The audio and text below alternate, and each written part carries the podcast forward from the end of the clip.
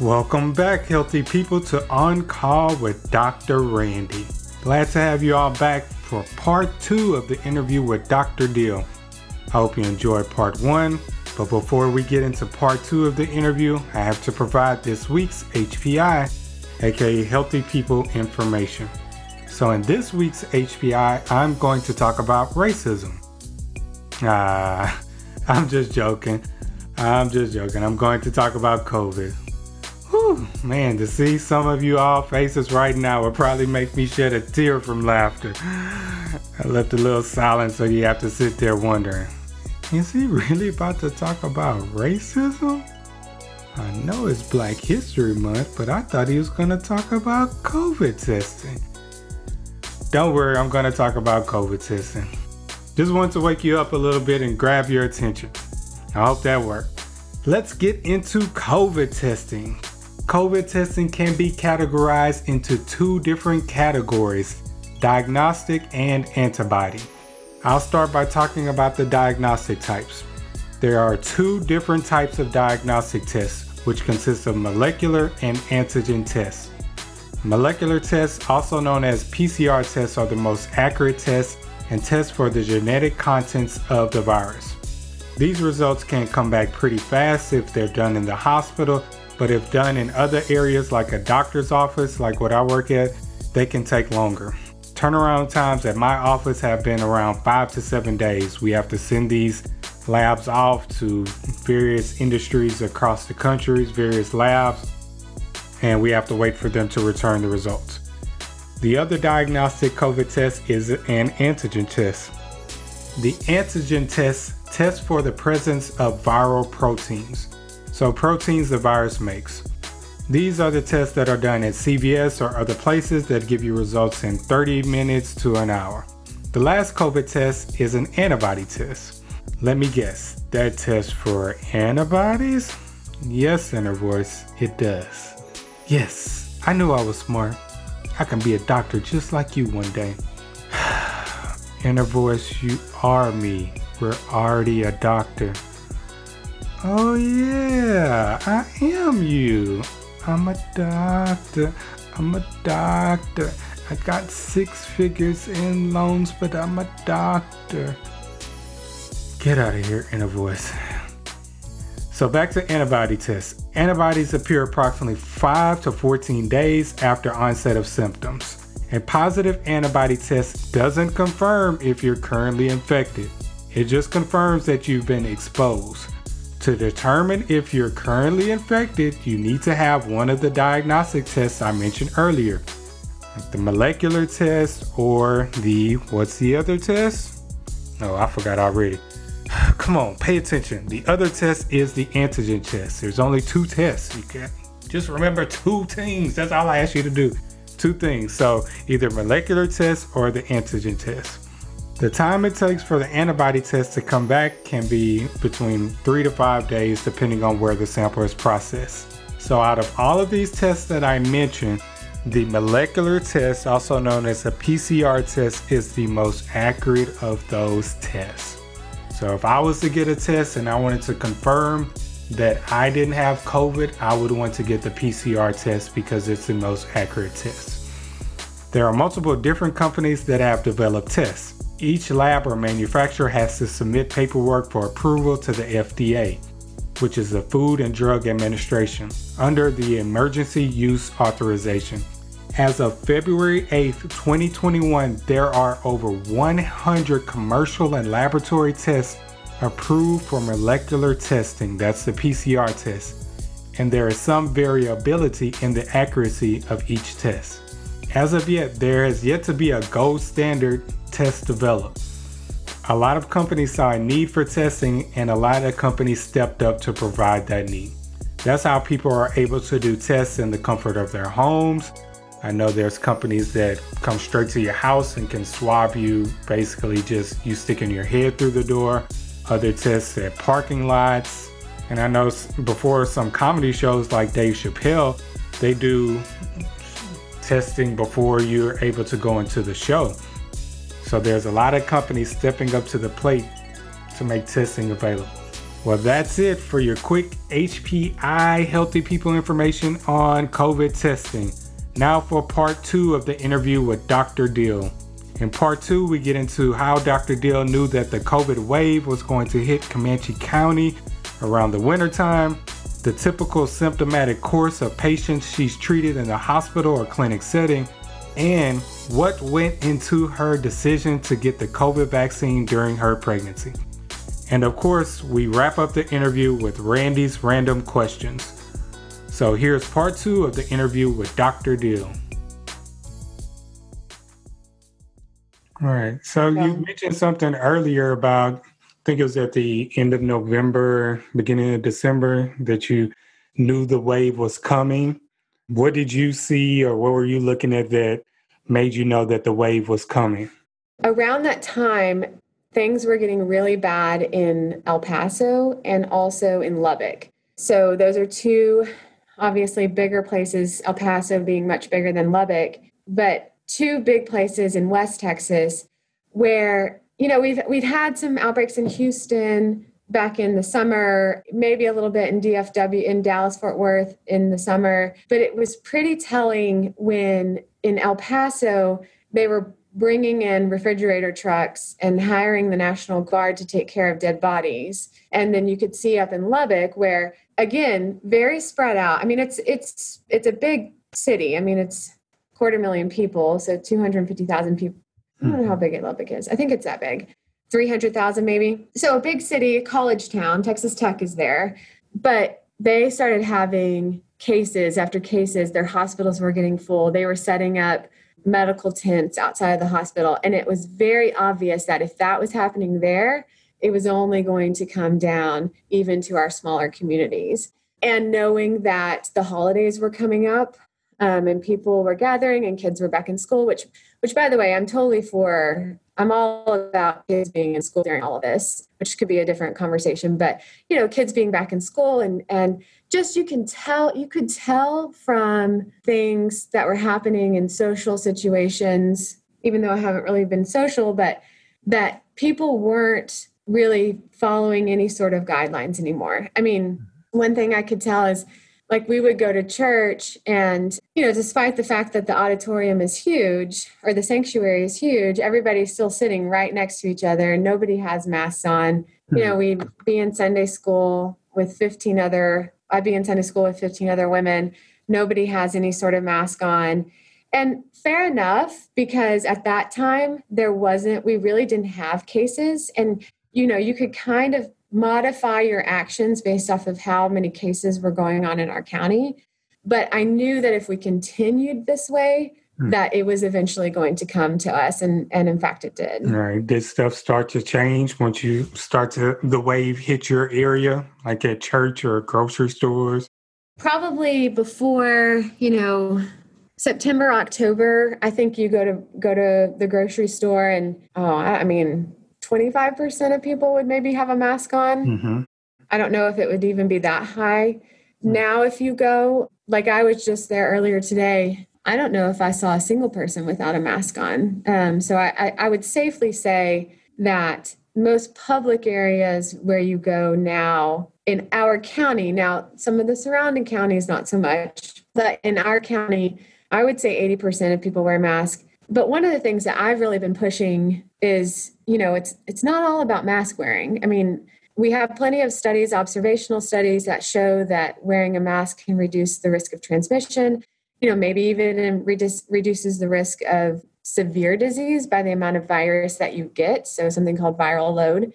So we definitely know that it, that masks are important, but you can't like. There's no point in wearing a mask to the grocery store if you're going to go to your family barbecue with 50 people on Saturday. And and I think that's kind of where the the fallout is with a lot of this is we finally convince people hey you know wear a mask in public you know try and stay but then like there's still a lot of social gatherings that are happening and that's where it's spread i mean you know i ask people rarely do people come out come up positive and they have absolutely no idea where they could have gotten it from that they like really follow the guidelines and you know, maybe they only really go to certain things. It's always like either they kind of participate in high risk situations or they know somebody that had it and they were exposed to it. So, you know, uh, uh, and that's part that goes back to part of the unified messaging that we should have for people is really educating and and letting them know what really is important. And we don't do a very good job at that. Right. And do those people ever feel guilty after they tell you that? Like, yeah, I was at cousin Carol's birthday party. I was only there for five minutes and next thing you know, I had a cough and I couldn't smell a couple of days later. Yeah. I, you know, sometimes yes, sometimes they're still really surprised somehow that they that they got it. I don't know. I, I think yeah, I don't know. I mean, yeah, yeah, sometimes they're still kind of surprised. Well, I don't know. I don't really go anywhere. And then you're like, well, you know, Bob, I saw you at blah, blah, blah. Like I heard that you guys had, like I had a patient, I had a patient, an elderly patient who came in, had something wrong with their leg. And their daughter had said to them, Mom, you can't go out there because you go out to the hospital, you're going to get COVID. You're going to get sick. This thing's not going to kill you. Which, by the way, people like the hospital is probably the best place you could go. It's like the one place where all these guidelines are actually being followed. But that's a different story. but anyway, so so she had this thing with her leg, and then I'm talking to her, and I was like, "So, you know, how was your um, Thanksgiving?" And she's like, "It was just the most fun. All the grandkids and." And all my children and you know just like implying that they had this huge family gathering mm-hmm. but yet her daughter didn't want her to come out to the hospital because she might catch something. so like there's a really big disconnect between like what's important and trying to protect people against like the spread of disease. Right. So you're in the inpatient setting and the outpatient setting. What has been the typical course for COVID patients that you've witnessed from the inpatient and outpatient setting? You know, one thing that I'll say is being new to the community and then also i think by my age i haven't had just a ton of patient of my own patients admitted to the hospital for covid you know mm-hmm. i've covered my partner's patients i've had a few you know i've had some people that i've had over that i've had like when i was on call and things like that and just in kind of consulting with my with my colleagues about like how they're managing their patients. But but yeah i mean it's a, it's pretty typical. So what happens is you're somebody who's high risk so considered to be in a high risk category whether that be by age or hmm. maybe by comorbidities. Some of the things that we see and these are all this is anecdotal but also somewhat supported by by the current evidence. We feel like you know if you have diabetes you're more likely to be hospitalized you know if especially if you as you get older and add obesity on top of that some of our younger patients that have been hospitalized 40s and things like that they tend to have more morbid obesity than not and then also we have a pretty big hispanic population in our county and um, it does seem like and again this is supported by the evidence that hispanics tend to do worse with covid than um, and african americans too but. Um, the, but then their you know caucasian counterparts so um, there's kind of a typical picture that you can suspect and recognize early on who may and may not do well with COVID. Um, but usually, day seven to 10 after the onset of symptoms is when they turn a corner. So they may have been doing really well, you know, may not have had even that many that much of symptoms. Once day seven to 10 hits is when they start having the shortness of breath, start really getting um, they're, they're having difficulty and that's usually when they end up in the hospital. We have had some people who have been a couple of weeks out and we're doing fine and end up in the hospital but usually it's around that seven to ten day period. And then you know they they go into the hospital and we start them on oxygen therapy. We have some medications that have shown some benefit so like um, dexamethasone or kind of like their steroid equivalents have shown mortality benefit. Remdesivir, if you've if you know people have heard of that, is a medication that really shows more decreases the length of stay in hospitalization. Initial reports did show that it helped with mortality, but seems to be really more just reducing length of stay. And then after that, you know, it, a lot of the other stuff is just kind of weak evidence. And so some some of our colleagues use certain medications that maybe others don't. Mm-hmm. And it's then, you know, obviously tailoring it from patient to patient. You know, you can kind of tell when patients start requiring more and more oxygen, how it's going to go. We also see a lot of delirium. Um, so, you know, try not to use too many big medical terms, but mm-hmm. as far as just like um, not really, yeah, and patients not knowing where they are, getting very confused, wanting to pull off their oxygen. And so you you see that in the ICU just in general, but it seems to be even worse with COVID.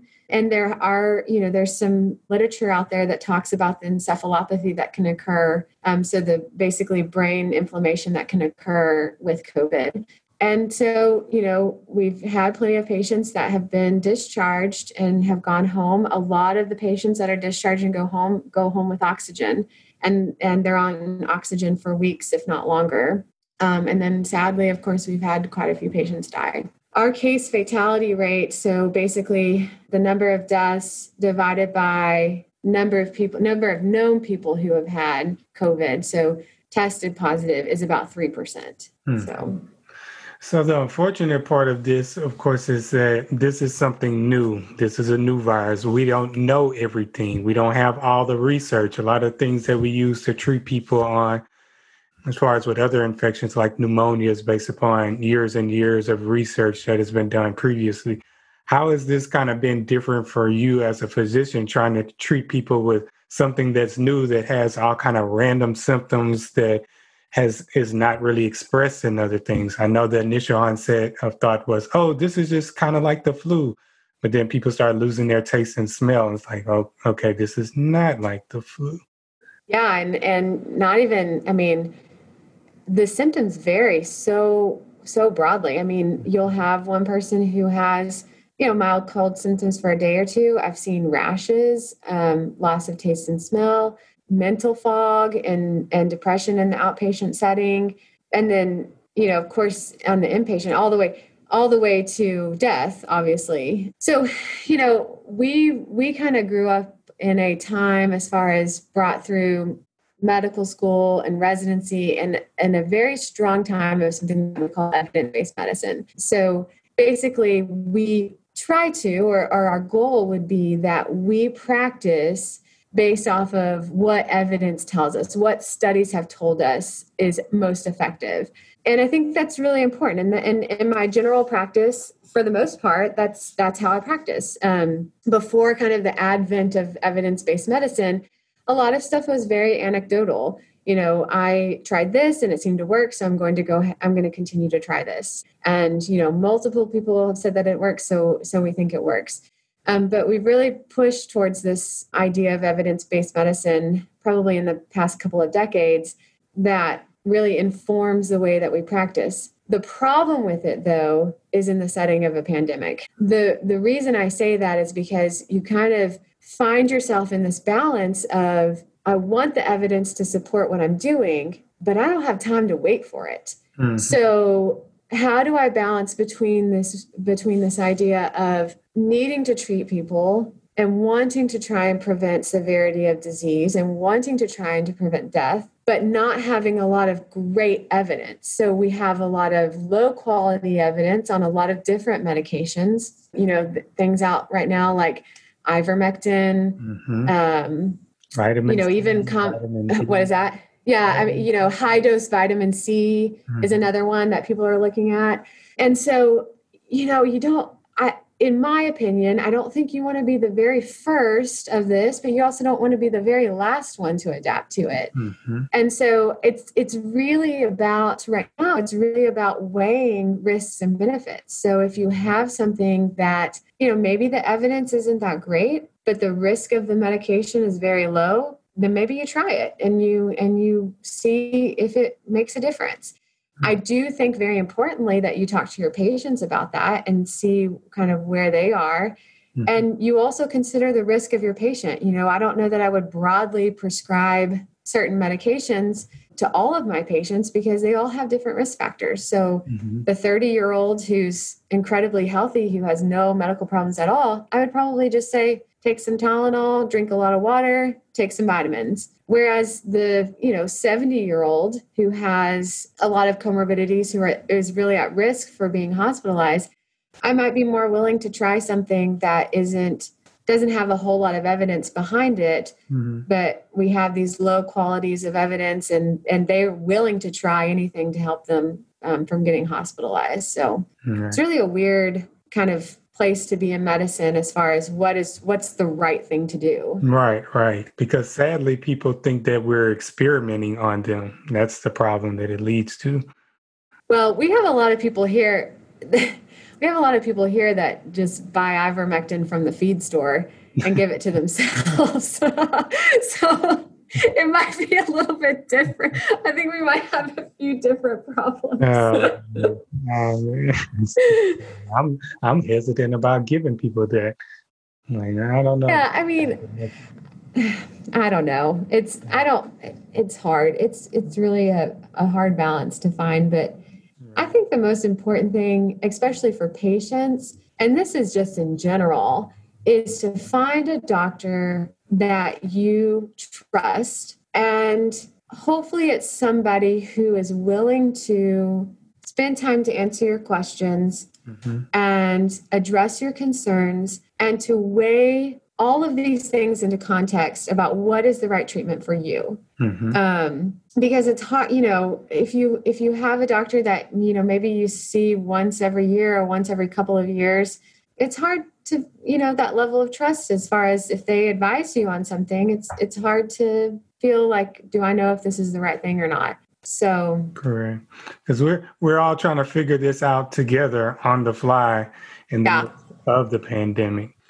Yeah that's that's true. So it's kind of hard for us as physicians to say like oh yeah you have pneumonia we give you this medication, we give you like uh, most people know a Z pack or give you some kind of other antibiotic that works, and we know that that's usually treats most cases. But now it's hard. It's people doing research uh, kind of in a short time period. Like, hey, I did this for a month with 300 patients. This may work. Here's a suggestion.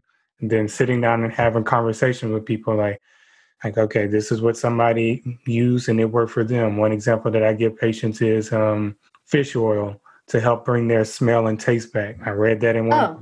JAMA article that it may help to regenerate nerves. And that's that's kind of what telling people is the risk reward. Right. taking fish oil is not really an extreme risk and the reward is that you may get your smell and taste back will say though, I took a prenatal vitamin that had some DHA in it mm-hmm. that I think was derived from fish. Oh my gosh, fish burps for like half a day. I couldn't handle it. So risk reward in that one, I would definitely take lack of taste and smell.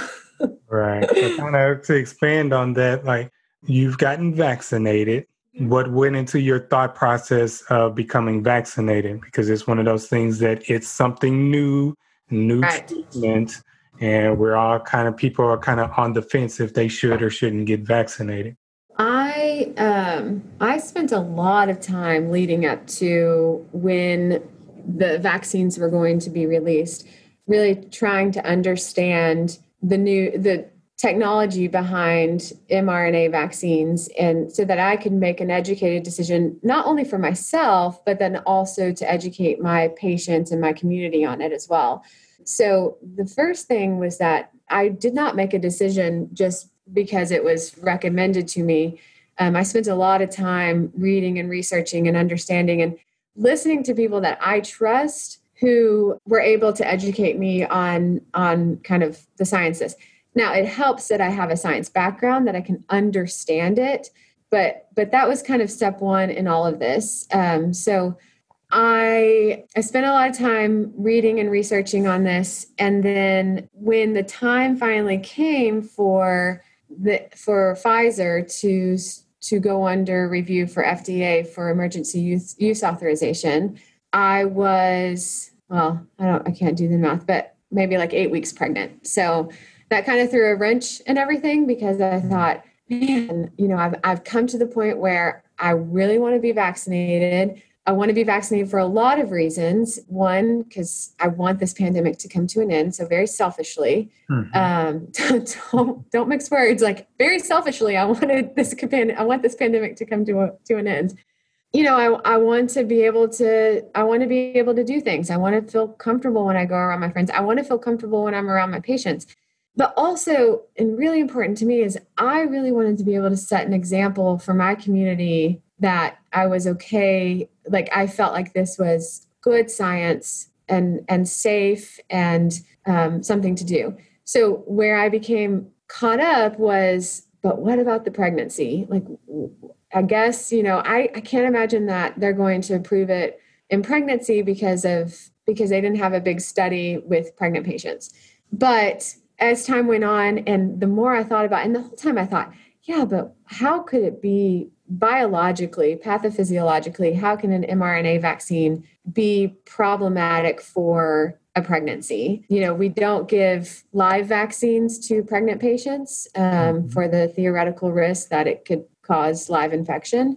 But otherwise, you know, we give tons of vaccines to, not tons, but we give vaccines to pregnant patients frequently. Um, in fact, you know, there are two vaccines that are recommended in the right time frame um, for vaccine and pregnancy currently, T- mm-hmm. a Tdap and a flu shot. And so then the ACOG and the Society of Maternal Fetal Medicine and the Society of Reproductive Endocrinology all came out with their statements basically saying, you know, we don't think that it should be withheld from pregnant patients. And and the FDA also not like, basically said we don't think it should be withheld from pregnant patients. So the last part to that is one of the things before they go on to moving doing um, studies in um, pregnancy they have to do studies in animal models. They're called dart studies.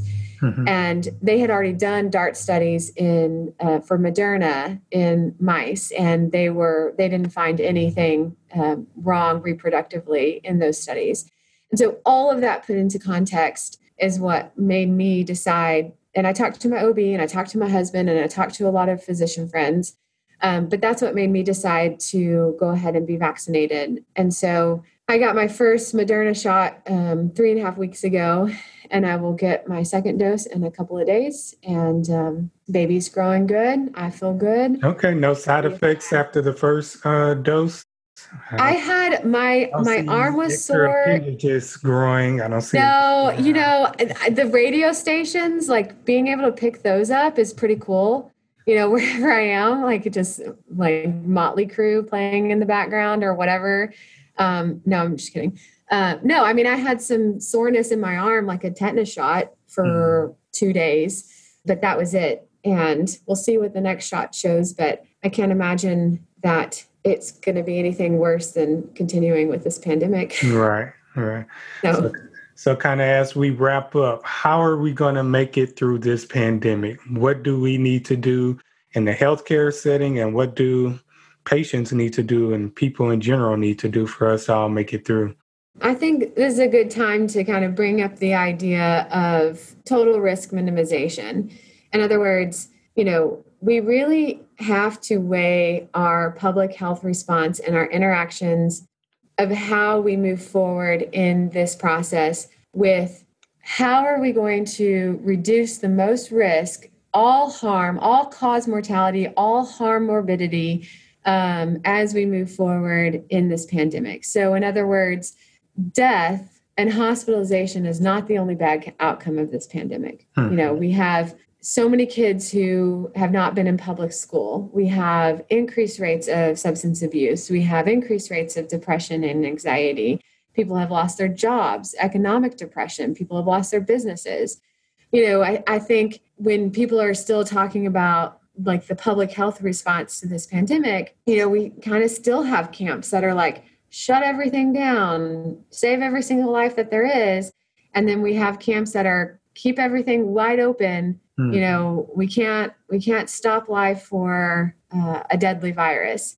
And I don't know why we where we have gone so wrong in society that we have to think that we live in such extremes. But we shouldn't. Um, we really should weigh the risk of all of these things and put them in context and also weigh our individual risk and weigh the risk of our loved ones and the people around us. So, you know, I think moving forward, in my mind, one of the most important things that we can do long term is vaccination. Really, vaccination is the is the only way that we're going to end this pandemic with the least amount of uh, deaths and also the least amount of all of the other things, bad things that the pandemic can cause. So, you know, we're not just talking about deaths, we're talking about kids being out of school, depression, mm-hmm. economic loss, all that kind of stuff. This is the way that we finally exit this nightmare of a year. And so, really really educating our population you know I, I think we can do a better job as like our government and, and then even as individual physician leaders in our communities i think we can do a much better job in educating patients about the importance of vaccination and also um, you know the, the current safety and efficacy of these vaccines as well. But we also know that you know even if you do get a vaccine there's still it still takes time for it to work. And in the meantime, you know, thousands of people are dying every day. Four thousand people are dying every single day of this vac- of this um, disease, and as much as we can in the next few months, we really need to follow guidelines, limit our social interactions, um, social distance, wear a mask in public. You know, I, I hate doing, well, I mean, I don't really care. I don't really mind wearing a mask, honestly. I totally take back the whole surgeon thing. um, but, you know, I, there, there are sacrifices that we need to make. And let's talk about why you're making that sacrifice. So, some people are making that sacrifice for the benefit of their children. You know, if you follow these guidelines, your kids get to be in school if you follow these guidelines, your kids get to participate. The big thing around here is stock shows. So, do you? I mean, do you know what a stock show is? Yes, I know. Do, do most of our listeners know what a stock show is? I don't know, but you can explain what a stock show is. A stock show is where you take your your animals like pigs, steers, rabbits, and you you you know like a like a dog show, mm-hmm. you know, mm-hmm. and you and you walk them around and show, and then they get prizes like money, and then unfortunately they go to the sale and then people sell them for other things anyway so the stock show is a big thing right here right now so you know if your if your goal is that your child can show their pig sally in the stock show like you follow social guidelines for that if your goal and this is a really big one if your goal is just to respect to show your healthcare workers some respect you know you maybe you follow social guidelines for that because you care about your friend that's a nurse you care about your friend that's a doctor that's been going through all of this stuff and and you do things out of respect for them. So regardless of what your motivation is moving forward in the next few weeks or a few months um, we really just need to work a lot harder in following these guidelines in trying to prevent the spread of disease but like i said you know number one is is vaccination all right we're only going to get through this together and everybody needs to do their best to do their part so we can get back to some sort of normalcy. Yeah, because I really, I'd really like to take a trip somewhere or something. Hmm. You know, we got to get you back to the stock shows too. get to the stock shows. you, you have any animals right now? Oh my gosh, are you kidding me? I'm not a stock show person. oh, you so classy. All right. So we're going to bring back Dr. Deal for Randy's random questions. I know she's excited about that. I can see the look on her face. She's like, ooh, where is this coming from? So, and then we'll wrap up.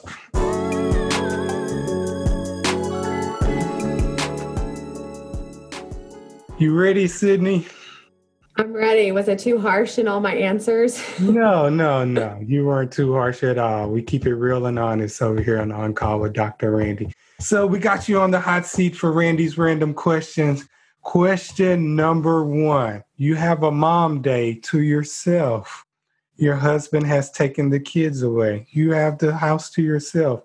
You're watching TV. You're flipping channels what movie will you stop on if you see this movie on TV while you're flipping channels like, ooh, such and such is on, and you're going to sit there and watch the whole movie. You can't drink wine right now because you're pregos, but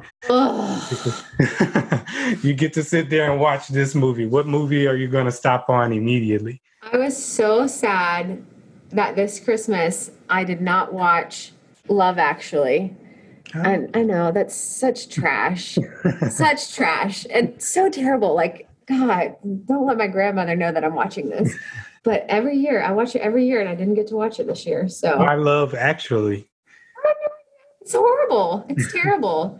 horrible trash. I don't know, but I just watch it every single year. Just, just a great Christmas. Uh, really, the meaning behind Christmas, right?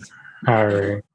What is the one thing that you've learned to love about your husband, James? Like it might oh. have irritated you in the beginning, but you just. Oh, in that regard? Yeah, it's oh. like, okay, that's just my husband. I'm just going to love to love this part of him. Yeah, we got you on the hot seat with that one. I thought I was just going to answer what I love about him. That was going to be really easy. Okay, you can ask answer what you love about James so you can tell how much. Oh, okay. I'll tell you what it is. I'll oh. tell you what it is. Anytime we get into, okay, because so my husband's a, doctor. I know you know mm-hmm. that, but so we talk, we have like our, our conversations are incredibly nerdy. I mean, especially now, like all we ever talk about is medicine. But God, he is so annoying when he tries to argue the opposite side that I know he doesn't even believe in. He just does it just to annoy me. I mean, I don't know if I've come to love that just yet, but I appreciate the back and forth. But he will do it every single time. I know he doesn't even. I know he doesn't even believe what he's saying. He just does it just to get under my skin. That's what a good spouse does. Yeah. I don't know anything about that, but maybe in the future I'll know how my spouse kind of irritates me and gets under my skin. what is one word that you would use to describe country slash rural living? Easy. Easy. Why easy? So I, I said this earlier and I wasn't kidding. The problem with metropolitan urban living, which I love, by the way, I loved living in Atlanta, mm-hmm. is the illusion of choice. You have too many choices and you can spend so much time trying to decide what to choose. You don't have that here. Mm-hmm. You know, I got one go- grocery store, I got one dry cleaners. I life's life is easy. Very simple, very basic for you. So yeah. so speaking of Atlanta, what is one thing that you miss about Atlanta? I mean, Randy, Rand, definitely Randy, um, and the food. But but yes, the food for sure. What was your favorite it's, go-to places out here? Oh, okay. So number one, Chai Pani in Decatur, Indian food, Indian street food. Let me try and think. I mean, this one's not fair. Favorite barbecue is Fox Brothers, but they're Texas, so I mean, obviously. No, but if I if I were to go back, like when I the next time I go back, first place I'm going is Chai Okay. My favorite. So how many children do you have now? I have um, 2 mm-hmm. and one cooking. Okay. So I have a three and a half year old, uh, 18 month old, and then 18 weeks gestation. Okay. All right. So they're all kind of young, especially the one that's still inside of you. But which one do you feel like is going to give you the most trouble as a teenager? Oh, my Annie, my daughter, my number one. You said that quick and fast. Why Annie? She is, oh my goodness. You know, I think everybody, I think of course all parents think their children are special so i take that with a grain of salt but she's too smart for her own good. Mm. she really is. She's a she you really can't even manipulate her anymore. You know that's that's a big part of being a parent is manipulation what and, do you try to manipulate her? Oh, you know like try and trick oh yeah that sounds like a really good idea yeah you know going to sleep is a really good idea because then when you wake up in the morning you're going to be really refreshed or even just trying to trick her by like saying we'll get donuts if she like sleeps in her bed. Mm-hmm. doesn't work. Just like nah i don't care. You gotta sleep with me. You don't try to give her any melatonin gummies? Not yet but i'm not i don't know that i'm against it. I know a lot of my friends they'd be like here come get your candy. I'm like they always giving their kids candy before bed. Oh that's that melatonin they'll be knocked out in a little bit. All right. So that's all the questions I have for Randy's random questions. We'll let you off the hot seat.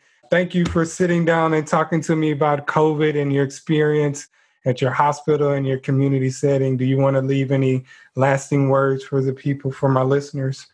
Yeah, I, I, well, thanks for having me. One, um, and I think the last thing I'll say is just kind of what you said, and and um, we really are to a degree dependent on each other and how we move forward in the rest of this. And so, really thinking about your family and thinking about your neighbor, and just trying to provide grace and support for everybody that you come in contact with in the next few months because we've all had a really rough year and it's going to continue for a while. So just have faith that, you know, people are doing the best that they can. Right. Look for the good in humanity. Right. Even if it becomes hard sometimes. Mm-hmm. Even if you have the faith of a mustard seed, hang on to it.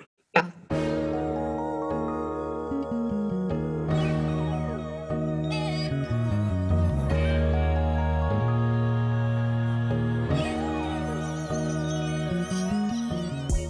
That wraps up part two of the interview with Dr. Deal. I had to go look up the movie Love Actually. I remember seeing the poster, but I haven't watched it yet. Very interesting cast. It had Liam Neeson from Taken, the British actor who played Mr. Bean, and the black British actor Chiwetel Ejiofor. Man, I hope I said that correctly. I tried to pronounce that name like five times but he was the lead actor in the movie 12 Years a Slave. He's also been in Doctor Strange. And fun fact, he was also the voice of Scar in the most recent Lion King movie. Brother, help me. Long live the king. No! Inner voice, tell me you just didn't act out the Lion King. Yeah, pretty good, huh? And the Grammy goes to me. You wouldn't get a Grammy, you would get an Oscar, you stupid voice. so, to get back on task, as mentioned earlier, there are two different categories for COVID testing diagnostic testing and antibody testing.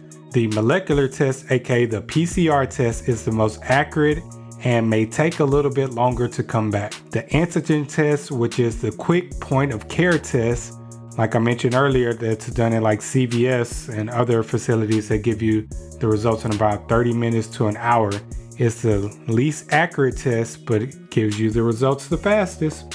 So if you want to get a test and want to make sure it's the most accurate, I suggest you get a PCR test.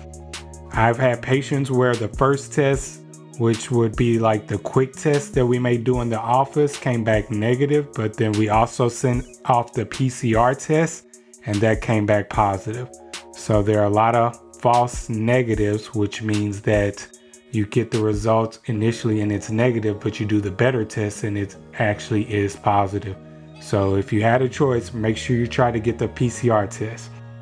The other test that you can also get is the antibody test, which informs you if you have or haven't been infected with COVID before. However, it doesn't tell you if you're currently infected. If you have so to confirm if you're currently infected, you have to get one of those earlier tests that I mentioned. If you have been exposed to someone with COVID, you should quarantine for 14 days and get tested approximately 2 days after exposure. This will provide the most accurate test. I hope you enjoyed this episode. Be sure to rate, like, and subscribe. If you're listening on Apple podcast right now, leave me a five star rating. I need three more ratings to get to 30. Let's help Dr. Randy get to 30. If I get to 30, I think Apple sends me a gift. I think it's like um, one of those clicking pencils with my name on it, or it's a sad Drake song. I get one of those for free. I don't, I don't know. It's very weird the type of gifts that they give when you reach certain milestones. But let's help Dr. Randy get to 30 ratings. Shout out to SL Rice6 for leaving me a comment. Hope you're continuing to laugh and learn something from the podcast. Shout out to all the AKAs listening to the podcast. Shout out especially to the AKA working in the White House. I'll be back for another episode next week. Next week, we'll have a nurse talking about her perspective dealing with COVID. You'll enjoy that episode. So, see you all again next week. Stay healthy physically and mentally.